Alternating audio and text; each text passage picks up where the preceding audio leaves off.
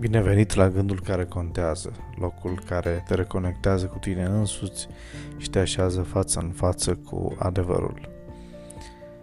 Nu știu dacă ți-ai pus vreodată problema de ce rațele sălbatice zboară în stoluri în formă de V.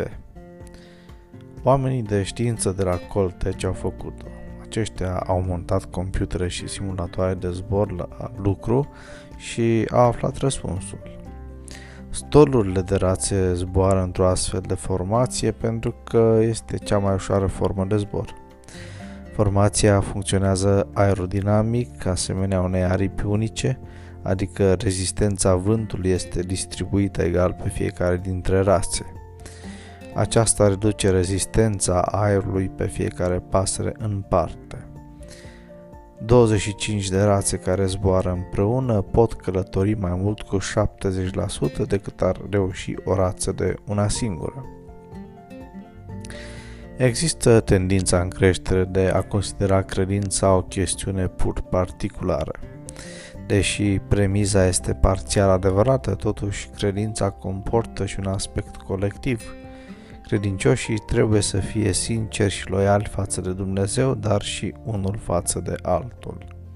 În Ioan 17 cu 22, Iisus spune, mă rog ca toți să fie una, cum tu, Tată, ești în mine și eu în tine, ca și ei să fie una în noi, pentru ca lumea să creadă că tu m-ai trimis. Deși în biserică urma să existe o diversitate de daruri, în aceeași măsură urma să fie unitate de spirit, de obiective și de învățături. Nu a fost intenția lui Dumnezeu ca să fie certuri pentru supremație de felul celor care îi încercaseră și pe apostoli. Ceea ce urma să impresioneze lumea cu privire la originea divină a bisericii creștine era unirea în scop, spirit și învățătură a creștinilor. Este timpul când oamenii sunt greu încercați. Tot ce poate fi zguduit va fi zguduit. Dintotdeauna forțele răului s-au străduit în permanență să aducă în biserică indivizi care sunt de acord cu foarte mult adevăr, dar care nu sunt convertiți. Puterea bisericii este unitatea. Cel rău cunoaște prea bine lucrul acesta și intenționează să-și folosească toate mijloacele pentru a aduce dezbinare și stricând armonia între cei credincioși lui Dumnezeu.